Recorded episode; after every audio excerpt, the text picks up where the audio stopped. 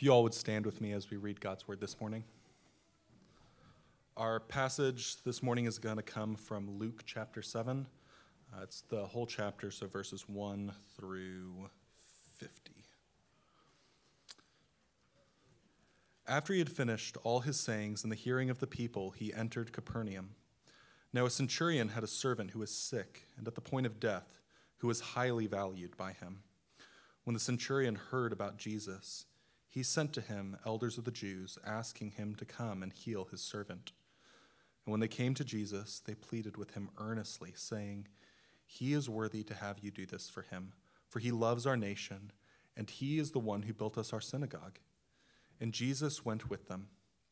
When he was not far from the house, the centurion sent friends, saying to him, Lord, do not trouble yourself, for I am not worthy to have you come under my roof. Therefore I did not presume to come to you, but say the word and let my servant be healed. For I too am a man set under authority, with soldiers under me. And I say to one, Go, and he goes, and to another, Come, and he comes, and to my servant, Do this, and he does it.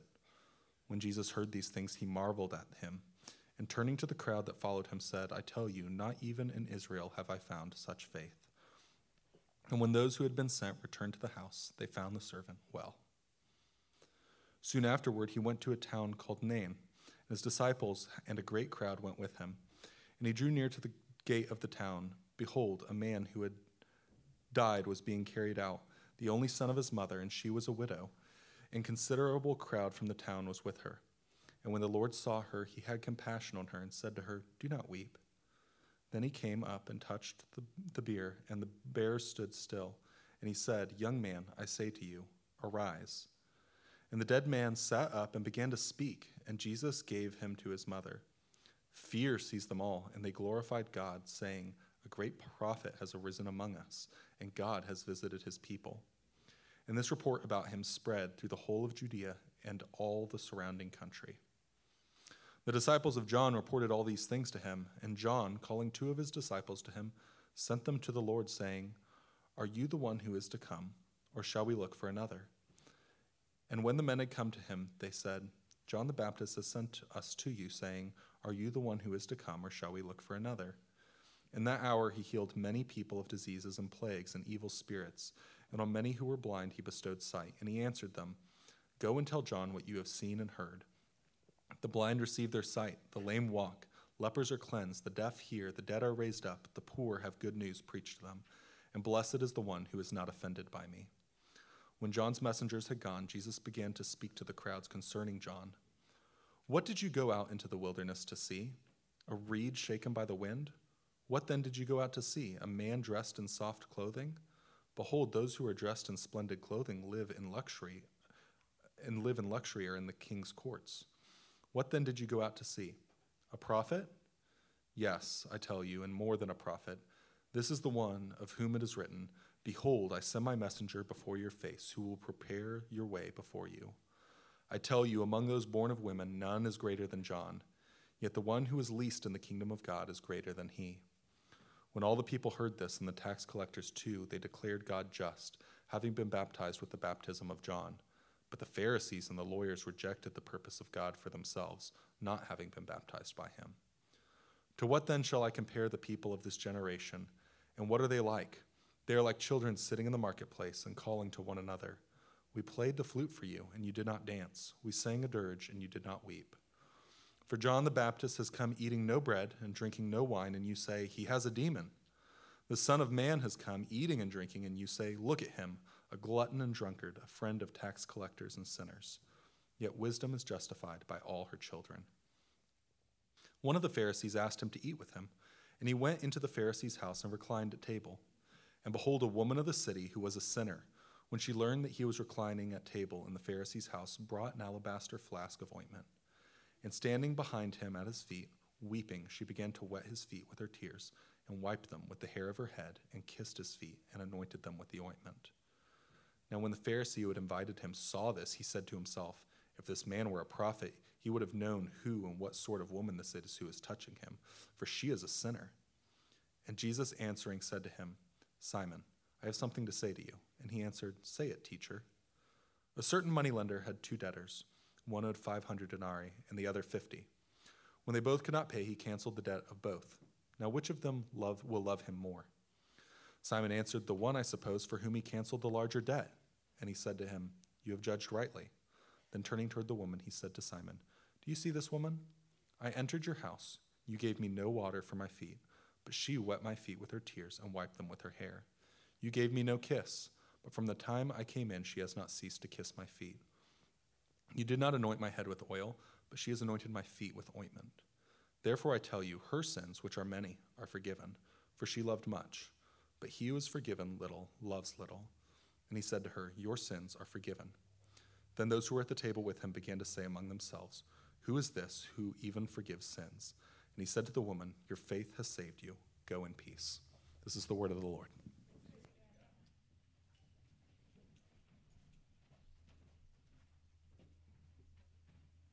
Let me pray. Lord,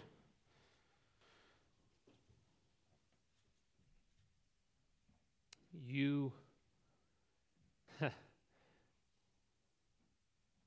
you were not the Messiah that was often expected.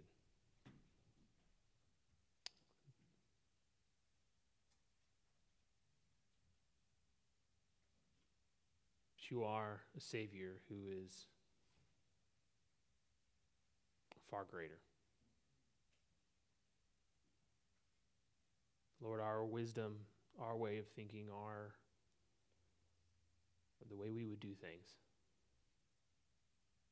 it falls far short of your purposes, far short of your wisdom and your plan. Lord, I pray that as we consider your, your word this morning that we would set aside our wisdom, that we would instead trust in you and in your wisdom, God, in your ways. Lord, help us to do that in the many areas of our life in which we often want to replace our way of doing things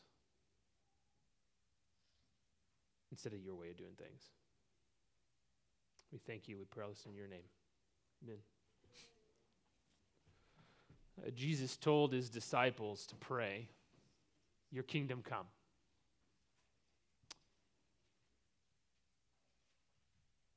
And then he died on the cross and he left. And we've been praying this prayer for 2,000 years Your kingdom come. Your kingdom come. Your kingdom come. And yet we look around the world and we see sinful people doing terrible things. We see things that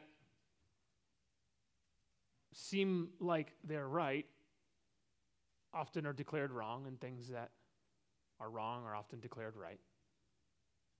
On top of all of this, there are disasters like deadly earthquakes Where's the kingdom? Where's the kingdom? And this has led some to say things like, well, perhaps Jesus, you know, he had good teaching, uh, but he must not be the king, or else all this wouldn't be happening.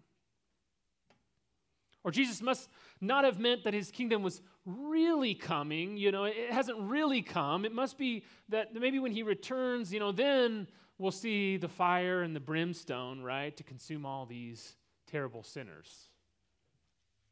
But Jesus' words are clear. The kingdom is here, it is fulfilled now.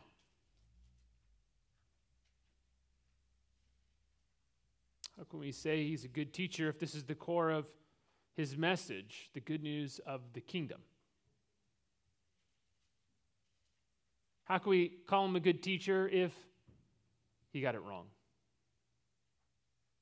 And at the core of this passage, at the core of our, of our, our passage for this morning, of this chapter of Luke, is this interaction with John the Baptist, who, if you remember, is sitting in prison. If you remember back to chapter 3, he had been preaching about the coming one, how the coming one would bring fire, he would bring a winnowing fork.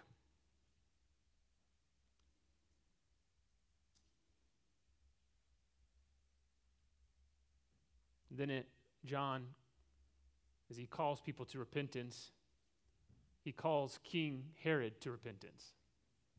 The king who is over the people, the king himself, and he says, You should repent, King Herod. And he gets thrown in prison for it.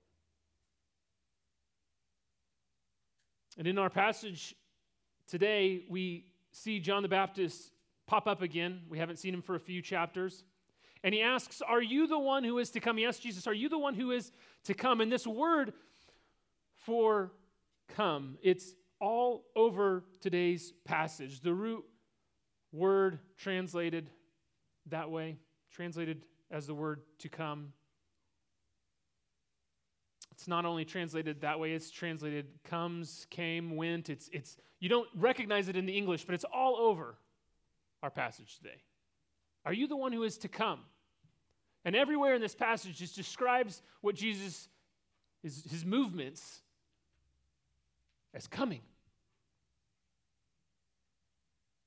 Luke is saying to us, he's saying to his original audience, the coming one, he comes. And his kingdom comes with him.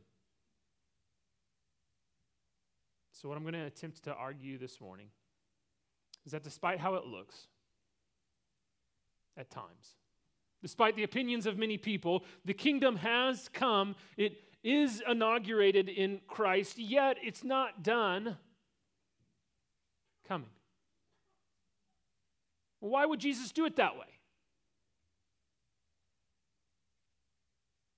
Why wouldn't he, at his first appearance here on earth, have just finished the job, if you will? I want you to see that even though it may defy our human wisdom, the kingdom comes in greater ways.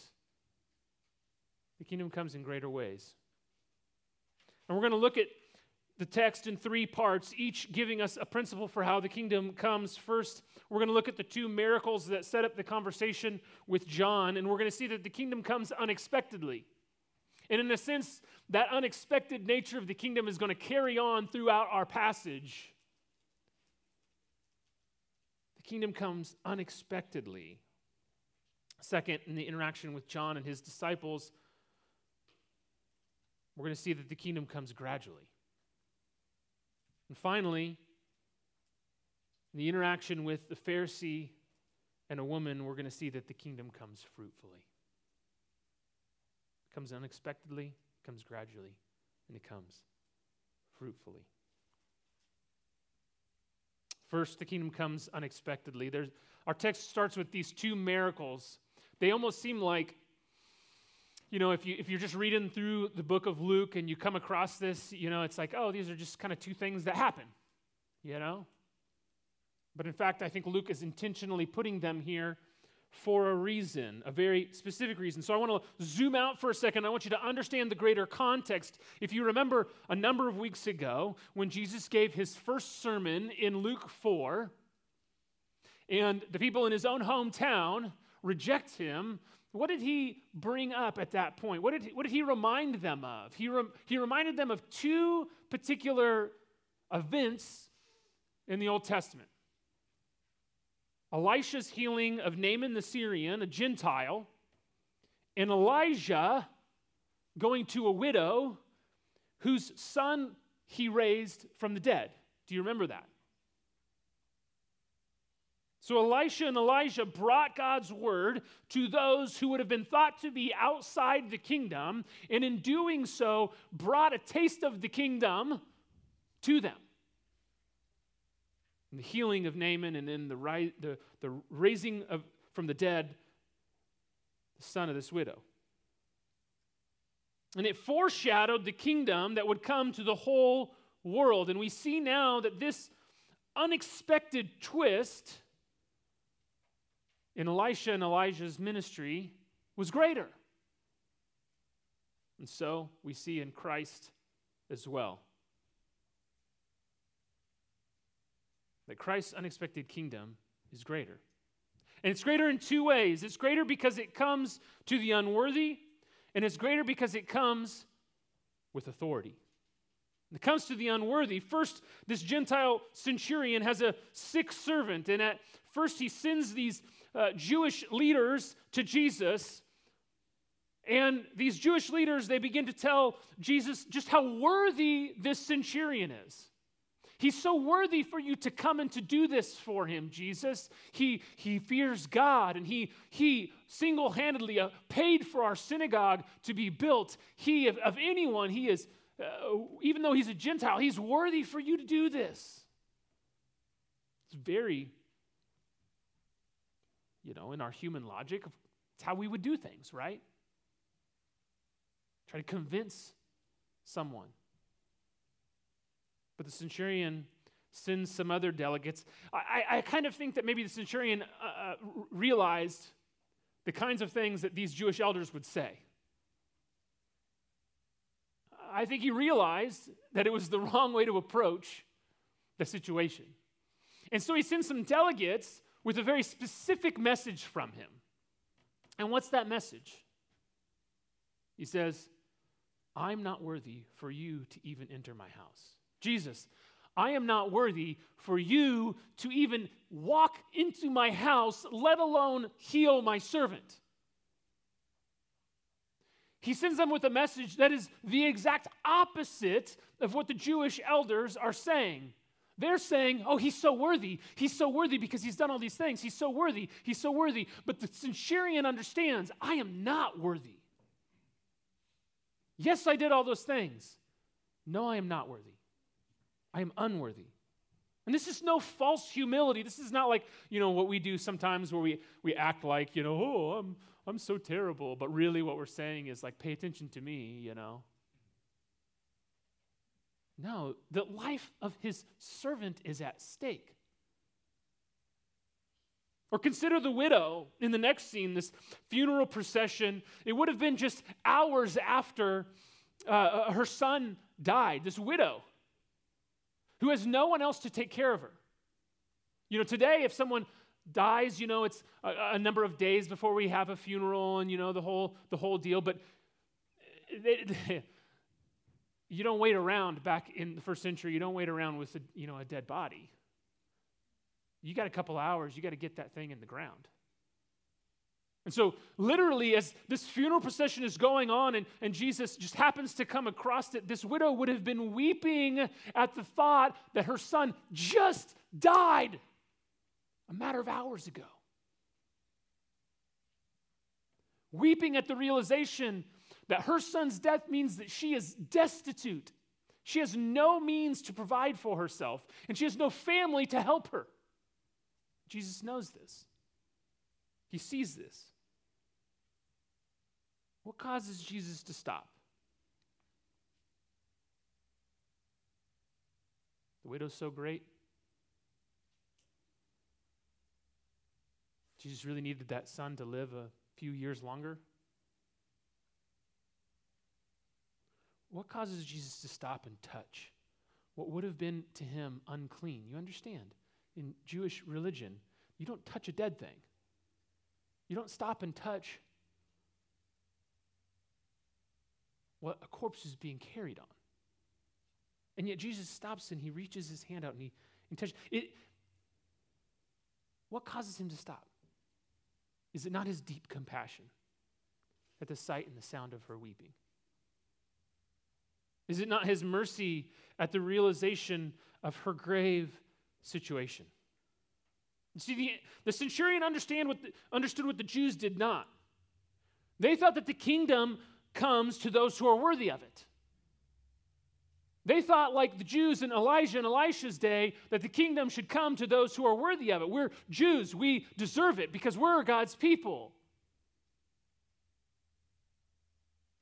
Centurion understood that no one is worthy of it. Could we ever do enough?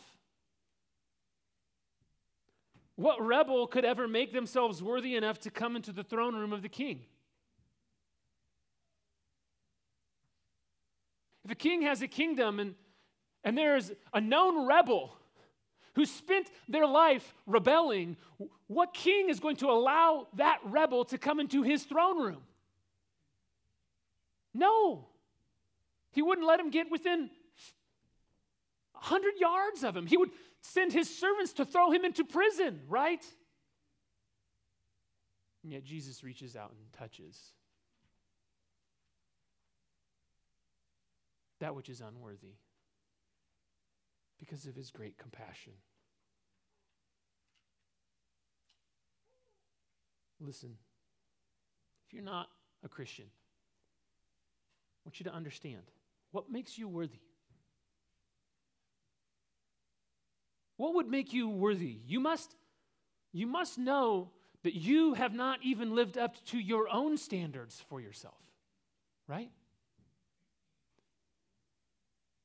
That even your, your own conscience tells you, I have not always done what I knew was the right thing to do.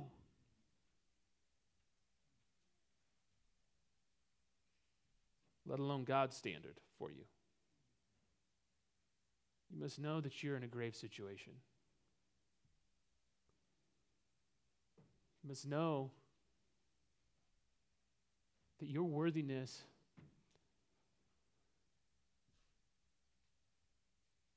it's a corpse.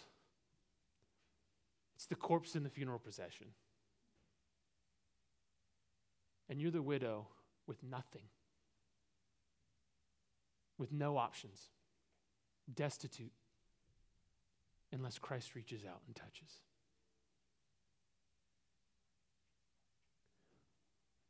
The kingdom comes in another way. It comes with authority as well. When Jesus raises the dead man, everyone is seized with fear.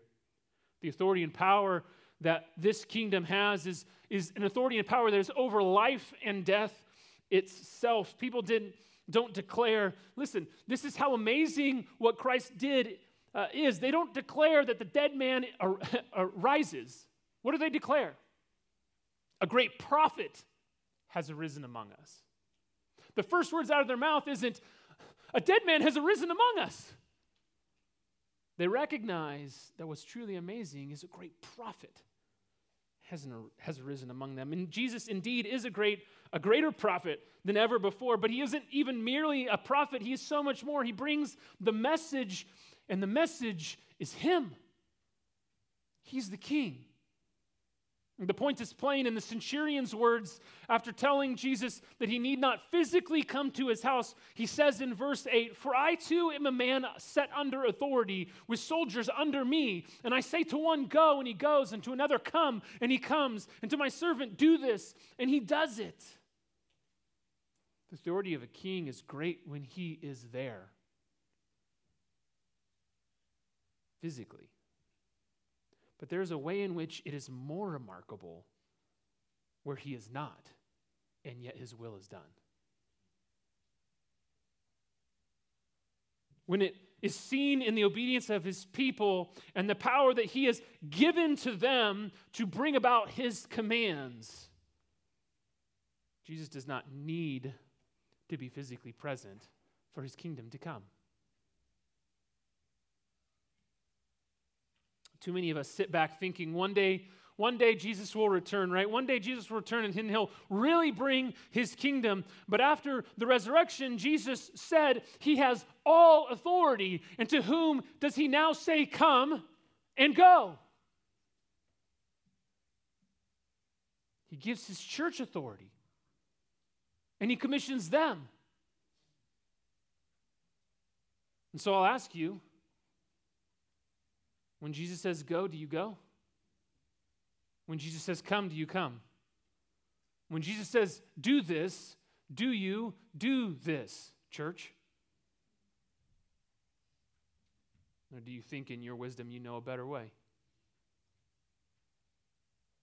His physical presence isn't needed because it is seen and heard and experienced in his church, in his people the body of Christ.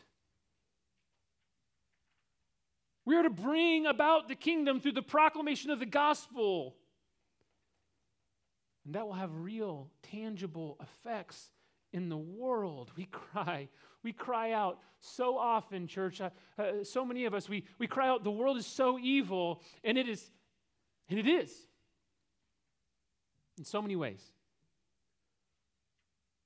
But we fail to recognize that Christ has called us to bring his kingdom, to push out the evil, and to bring the gospel. Now you might think, well, that's a silly plan, Jesus. Why didn't you just make that happen? Why would you leave this church to do that? These flawed humans that mess everything up all the time. Why would you do that? How could that possibly be better? How could that be greater? But I want to remind you of Naaman. If you have time, go back and read the story. Elisha did not physically come to Naaman. Naaman, he was a leper a different country, a Gentile. He heard one of his servants was from Israel, and, and the servant said, Hey, you know, if, if, my, if my master, Naaman, if you would just, you know, go and see this man, he could heal you. And so Naaman goes to the king, and the king sends a letter to the king of Israel and says, I'm sending my servant. Would you heal him? And the king of Israel goes, Oh my goodness, this, this guy's trying to start a war with me. How am I going to heal a leper? Elisha says, Calm down. Calm down. I got you. And what does Elisha do? Elisha does not go to Naaman. Elisha sends his servants to Naaman before Naaman ever arrives and, and tell, they tell Naaman to wash seven times in the Jordan River. Wash seven times in the Jordan River and you will be restored. And what was Naaman's response? Do you remember? He says this I thought that he would surely come out to me and stand and call on the name of the Lord his God and wave his hand over the spot and cure me of my leprosy. Are not Abana and Far, Pharpar, the rivers of Damascus, better than all the waters of Israel? Couldn't I have washed in them and been cleansed? So he turned and went off in rage. How often, friends, does God call us to do something? Does God say, Church, do this? Church, go. And we think, that makes no sense. Wouldn't it have been better to do it this other way instead? Shouldn't we come out and wave our hand over the place and God does this thing? This all seems too simple. Isn't there better waters that we could use?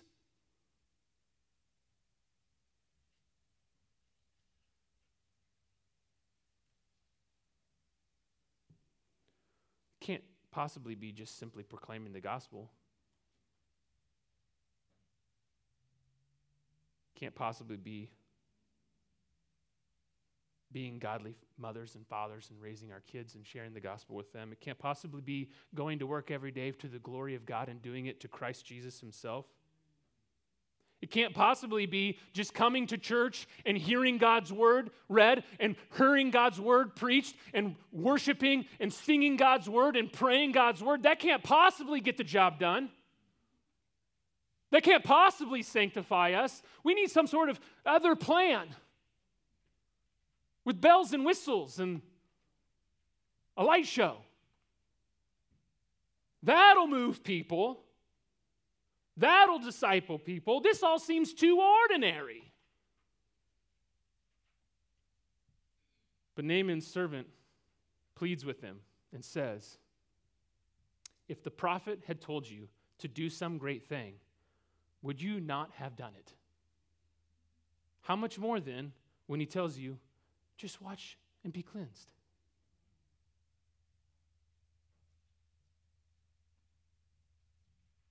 Friends, be wary of Naaman's wisdom. Be wary of Naaman's wisdom.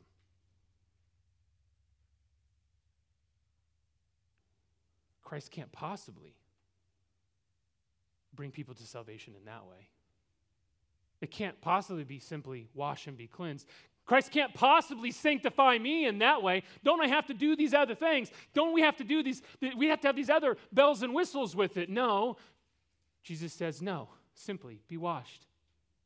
Wash and be cleansed. So Christ's kingdom comes unexpectedly. Second, it comes gradually. It comes gradually. Jesus is declared a great prophet by John. Or he's, rather, he's declared a great prophet by the people of Nain. But John asks a different question. He asks, Are you the one who is to come, or should we wait for another? Are you the one who is to come, or are you just a prophet of the one who is to come? In other words, are you the Messiah? And Jesus responds Look, the blind see, the lame walk, the dead are even raised, the poor of good news preached to them.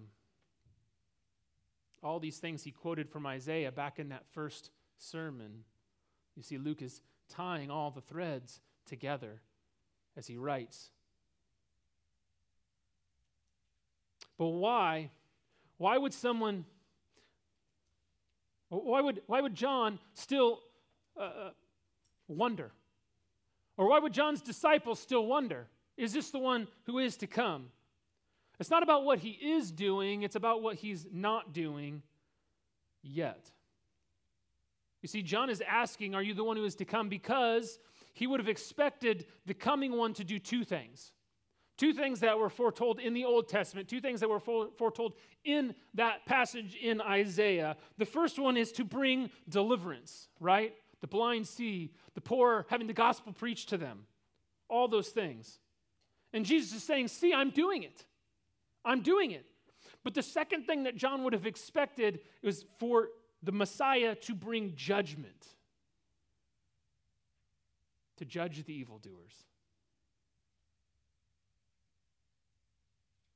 And you can understand that's very personal, very close to home thing for John, who sits in prison, for declaring the truth to Herod. Jesus, I'm in prison for calling out an unrighteous king who's sleeping with his brother's wife when he's supposed to have some leadership over those in charge of your temple, of your dwelling place, God. And this un- this uncleanliness is coming into it. And I'm in prison for speaking the truth. Will you not do something about this? Shouldn't Messiah take care of this if his kingdom is coming to replace these evil kingdoms of the world? And Jesus says, Blessed is the one who's not offended by me. You see, you either receive the king in his authority to bring the kingdom in his way, or you're offended by how he does it and that's not a good thing. You see, ironically, Jesus explains what's happening by explaining who John is. You see, John's disciples leave. Jesus turns to the crowd. He begins to talk about John. He begins to explain who John is. Hey, y'all went out to see him. You know, he spoke the truth. You know, he wasn't swayed by the spirit of the age or by his own conveniences or what have you. And Jesus brings, in verse 27, he brings two Old Testament passages together. But the major one that he is quoting here is Malachi 3 1 and 2. And I want to read this to you. This is what it says in Malachi. Jesus, this is what Jesus is, is thinking of and what he wants his audience to think, to think of when he talks about John. It says in Malachi, it says, Behold, I send my messenger and he will prepare the way before me. And the Lord, whom you seek, will suddenly come to his temple. And the messenger of the covenant in whom you delight, behold, he is coming, says the Lord of hosts. But who can endure the day of his coming? And who can stand when he appears? For he is like a refiner's fire and like fuller's soap. This is the passage that John the Baptist quoted referred to when he was preaching about Jesus coming. So, John expects Jesus to bring judgment on those who are breaking covenant and defiling the temple and to cleanse the place that God, where God dwells. But it's not happening the way he thought. In reality, Jesus is doing far more. First, Jesus is giving an opportunity for people to repent and believe. Jesus is making a new covenant. Malachi says, the messenger of the covenant in whom you delight. But Jesus is making a new covenant.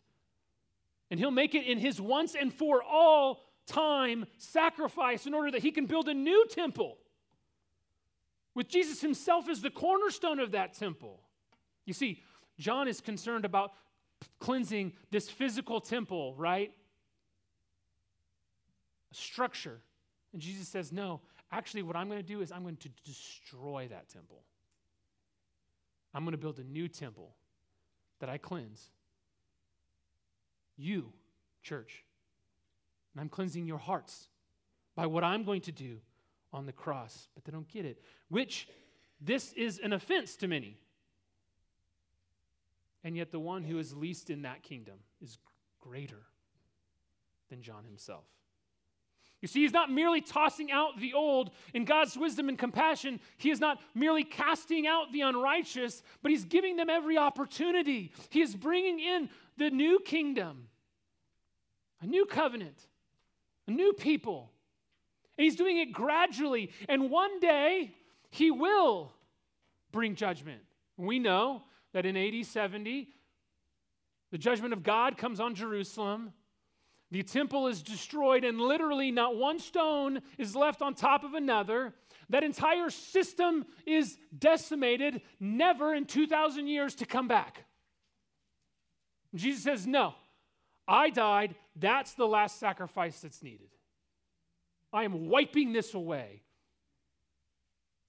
And all of those who are part of that system who refuse Christ, he wipes away with them. But he gives them an opportunity, gives them a chance to hear that gospel. And many do. We're told, Luke writes in Acts chapter 2, that even on the first day that Peter preaches that gospel, 3,000 come to know the Lord.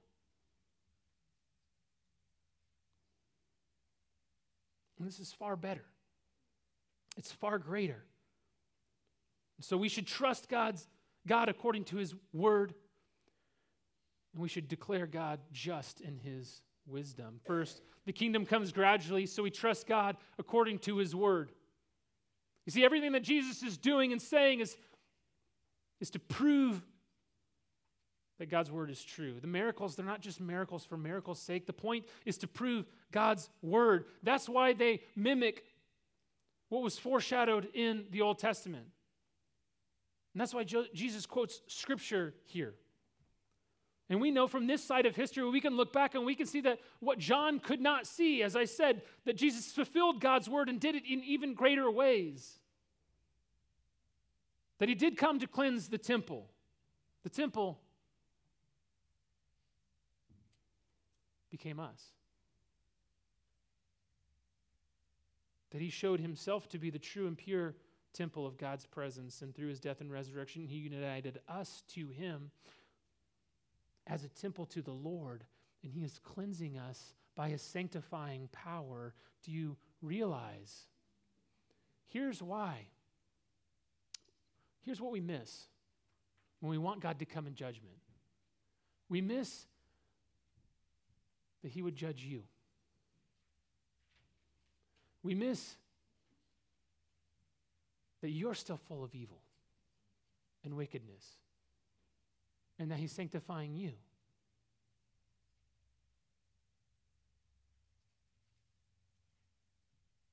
But even that, even that, he's so merciful. He's, he's, he doesn't have to, but he's mercifully willing to do this gradually so that we would not be consumed by the fire, but the fire would purify us instead. Have you ever thought about that? That if on the day that you came to faith in Christ, that if the Spirit came and said, okay, okay, Cody, here's all the things, all the ways that you're sinful. Here's all the ways that you've been rejecting Christ. Here's all the things that you need to change. Ah, you would you'd be crushed under the weight of it. And yet, that's not how the Spirit works. Gradually, He purifies us. Gradually, He works those things out.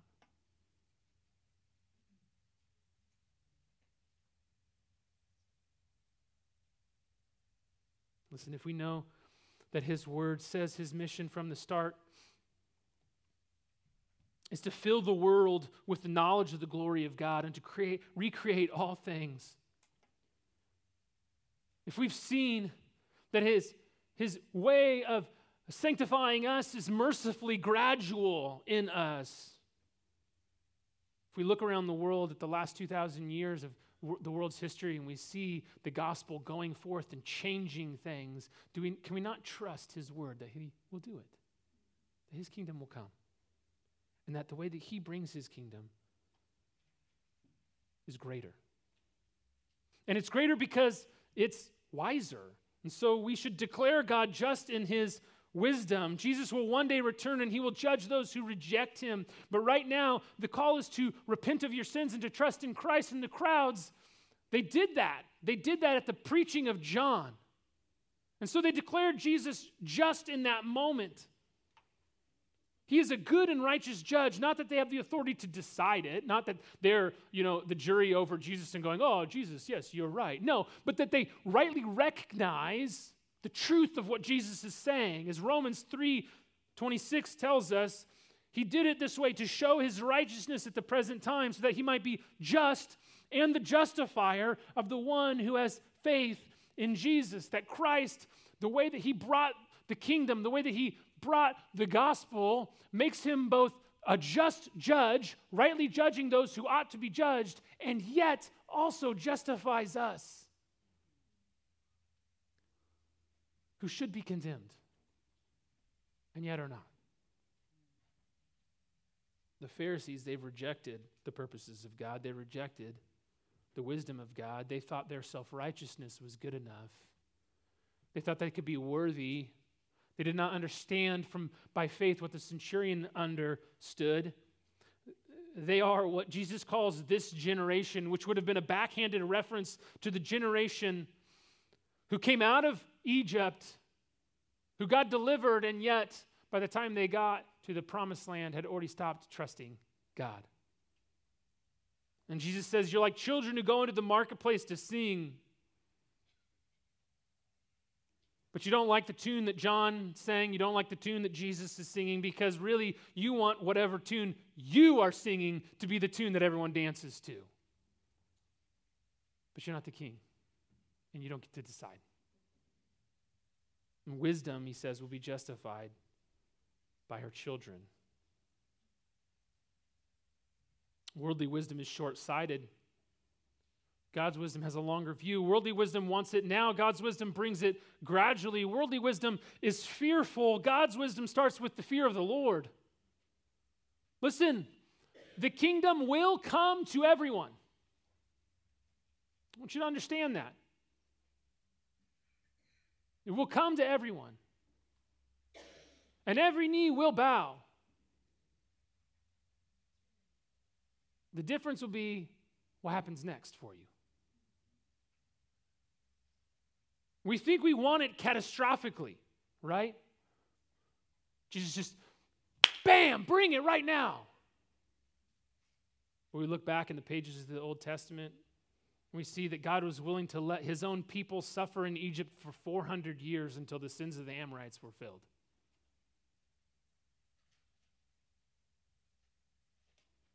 And God, in his mercy, is patient with sinners. He's willing to bear that patience on his own shoulders on the cross. And while the first generation hesitated at the opportunity to enter into the promised land because their eyes were set on the giants that were ahead of him of them, Rahab when they finally did enter had minutes to act in faith. And she did because she had eternity in her eyes and in her heart. She was wisdom's child. And that generation didn't want to be used by God or see God's power firsthand. Why can't God just eradicate the people first and then we'll just walk into an empty land? But, but Rahab risked her life because she saw the God who held all life in his hands. And she had heard, she had but just heard of what happened in Egypt. That generation couldn't see how God was giving them vineyards that they didn't plant and towns that they didn't build because they didn't trust God's word and God's wisdom. And so they died in the wilderness because of it. But those who have faith, to those who have faith, God's goodness is far more fruitful. Wisdom is justified in her children. And we get to see right here in our passage what that child looks like. So we turn to the last part of Luke 7, we see that the kingdom comes fruitfully, and we get a real life example of wisdom's child compared to this generation and its children. And we see that the kingdom comes fruitfully in capturing our devotion, and it comes fruitfully in granting our forgiveness. You see, one of the Pharisees, Simon, he asks Jesus to come to his house to eat, and Jesus comes, it says, but who does Jesus come for? That's what I want you to ask yourself. Does he come for Simon? A, a woman who is a sinner shows up, hears that Jesus is there. I like to think that perhaps she was in the crowd as Jesus was standing and talking about John the Baptist. She saw Jesus walk off and she runs home. She gets her alabaster jar of ointment what would have been her life savings, this would have been an incredible amount of money. It'd be like if you had a safe at home full of gold instead of, instead of a savings account and you just hoisted that thing on your back and brought it. And she comes into the house. And it says that the woman is weeping, and the term here for weeping is, is a term that's used for a rain shower. It's like she is not just like got wet eyes you know? Tears are just streaming down her face, enough that she could clean Jesus' feet with them.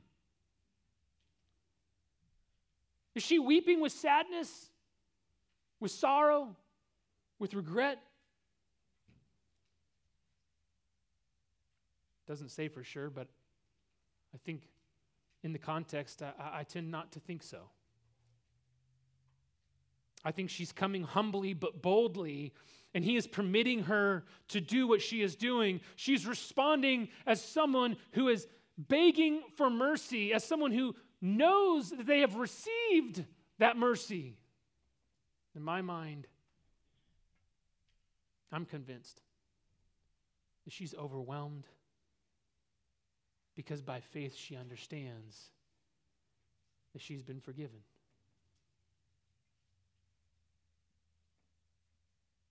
Just as the centurion had understood. And so tears come down to rinse his feet, and she takes her own hair and she wipes the feet dry and clean, and she kisses the feet, and she pours this massively expensive ointment on Jesus' feet. And Simon, in his head, you know, draws this conclusion well, just this Jesus that I invited, he must not be a prophet. Earlier, we had heard someone say he's a great prophet, and Simon says, No, he must not be a prophet in his head because if he was a prophet, he would know she's a sinner and not let her touch him. But what does Jesus do? Jesus knows what he's thinking.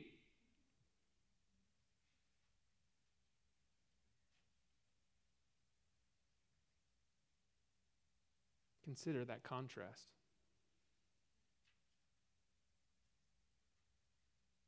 Friends, thinking Jesus is merely a great prophet, a great teacher, but not the God of the universe, it's an unsustainable position. Either he is bringing what he has promised, or he's not. See, the problem isn't with Jesus' understanding of the woman, the problem is with Simon's understanding of Christ. Jesus knows Simon's heart as Simeon had foretold earlier in, the, in Luke, that, that, that he would know people's hearts and he would cause the rising and the falling of many. And we are seeing right here firsthand the rising of one and the falling of another. Simon is offended at how the kingdom is coming. And so Jesus gives this illustration, this story.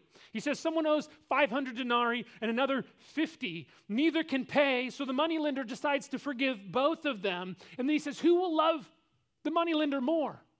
The one who owed 50 or the one who owed 500. And it's almost too simple, too unspiritual of an illustration, isn't it? We want to give some kind of really complicated answer to it. Well, you know, everyone owes something, so it really doesn't matter how much you owe because all owing puts you into debt. You know, one owing can't produce a, uh, be said to produce a larger debt than another owing.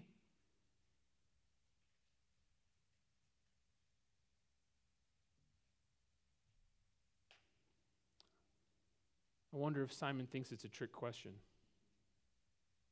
His response, well, the one, I suppose, you know, well, I suppose, uh, I'm just telling you, I've said this a couple weeks ago. Don't answer, if Jesus asks you a rhetorical question, don't answer it.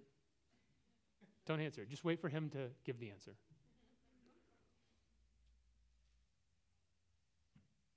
And Jesus says, You judged rightly Judge rightly, and then he says, Who, Who's revealed their devotion to Jesus? He says to Simon, You gave me no water for my feet, but she has wet my feet with her tears and wiped them with her hair. You gave me no kiss, but from the time she came in, she has not ceased to kiss, to kiss my feet. You did not anoint my head with oil, and she has anointed my head with this expensive ointment. My feet with this expensive ointment. The way Jesus' kingdom comes is greater because it produces something greater in our own hearts and lives. What is it? Why does it do that? It does that because because the kingdom comes fruitfully in forgiveness granted. Notice what Jesus says. He says, Her sin, her sin, which are many. You want to say to ourselves, you can't say that, Jesus. Think about this. She's standing right there. She's standing right there. He's having a conversation with Simon right here. And he says, Yeah, you know, her sins, which are many. we, in today's age, we'd say, Oh, you can't say that. That's not nice. You can't, you can't uh, uh, imply that she owes 500 denarii and you only owe 50? You can't say that her sins are worse than another person's sins. All sins are bad, right? All sins cause us to be in debt to God. So we shouldn't say that, except for that Jesus does. You see, only the one who understands their great sin can understand Christ's great forgiveness. When we think that soft pedaling people's sin will help them to love Jesus, Jesus says that's going to produce the exact opposite effect.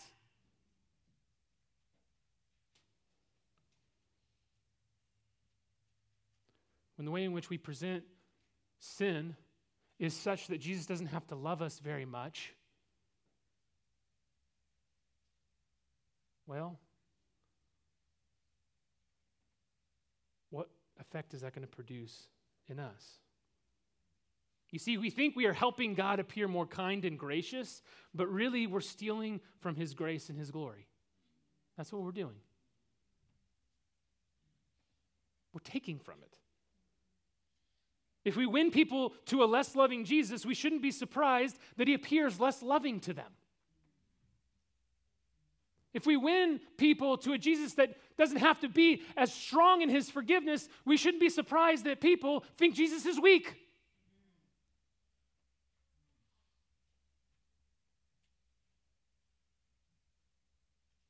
There's a reason John was sent first to declare the sinfulness of the people and their need to repent. And then Jesus came with the good news. The vinegar comes first and then the wine.